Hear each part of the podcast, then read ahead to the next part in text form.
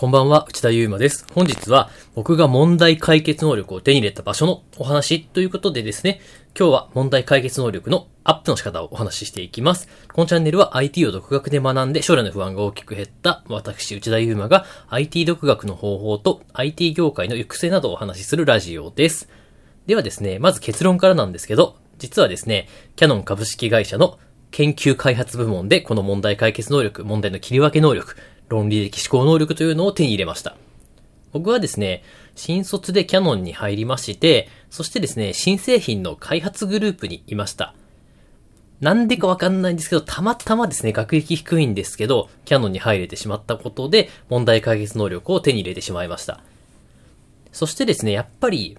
できる人が多い環境で行うと、自分もですね、そのレベルになんか自然と追いつくんですよね。ベースの頭って僕全然良くないんですけど、頭のいい人たちに囲まれると、やっぱりですね、僕もある程度そういった能力って身についてくるんですよね。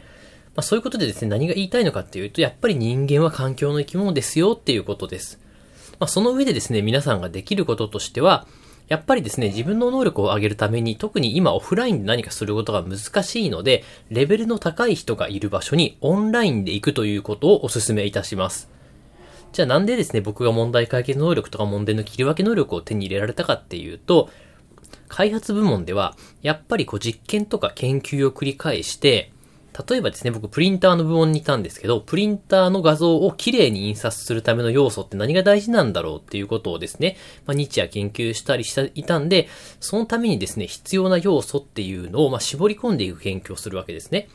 まあ、そうすると、まあ、パラメータちょっと難しい理系の話になっちゃうんですけど、一体どんな物質がプリンターの画像の良さっていうのに起因しているんだろうっていうことをいろいろ研究していくわけですよね。そうするとその問題点を見つける能力っていうのが非常に高くなっていくわけですよね。まあ、これプログラミングにでも結構活かせる部分がありまして、今もですね、そういった技術が僕を支えています。そして皆さんにですね、お勧めしたいところとしては、やっぱりですね、オープンソースで開発する場所に行ってみるであるとか、もしくはですね、結構レベルの高いプログラミングをしている人がいるコミュニティに行くことっていうのをお勧めしています。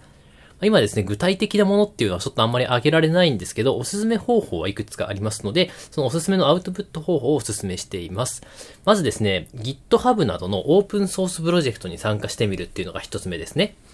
そして二つ目はですね、キータとかゼンといったプログラミングの技術プラットフォームに投稿して、それに対するフィードバックをもらうっていうところですよね。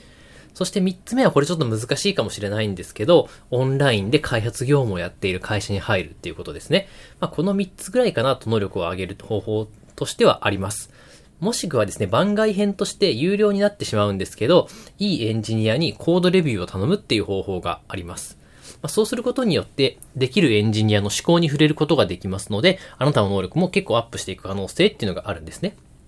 まあ、なかなかですね、このオンライン時代に人とのつながり、もしくはですね、コミュニティとのつながりっていうのを作るのはちょっと難しいことではあるんですけど、まだまだオンラインでできることはあると思いますので、そういったレベルの高い人たちに囲まれる環境、こういったものをですね、オンラインで探していただければと思っております。それではですね、本日の内容以上になりますが、これからもですね、こういった能力アップのお話とか、まあ、環境の話とかもしていければと思っておりますので、ご興味あればフォローしてみてください。それではですね、本日も最後まで聴いていただきありがとうございました。それでは、さようなら。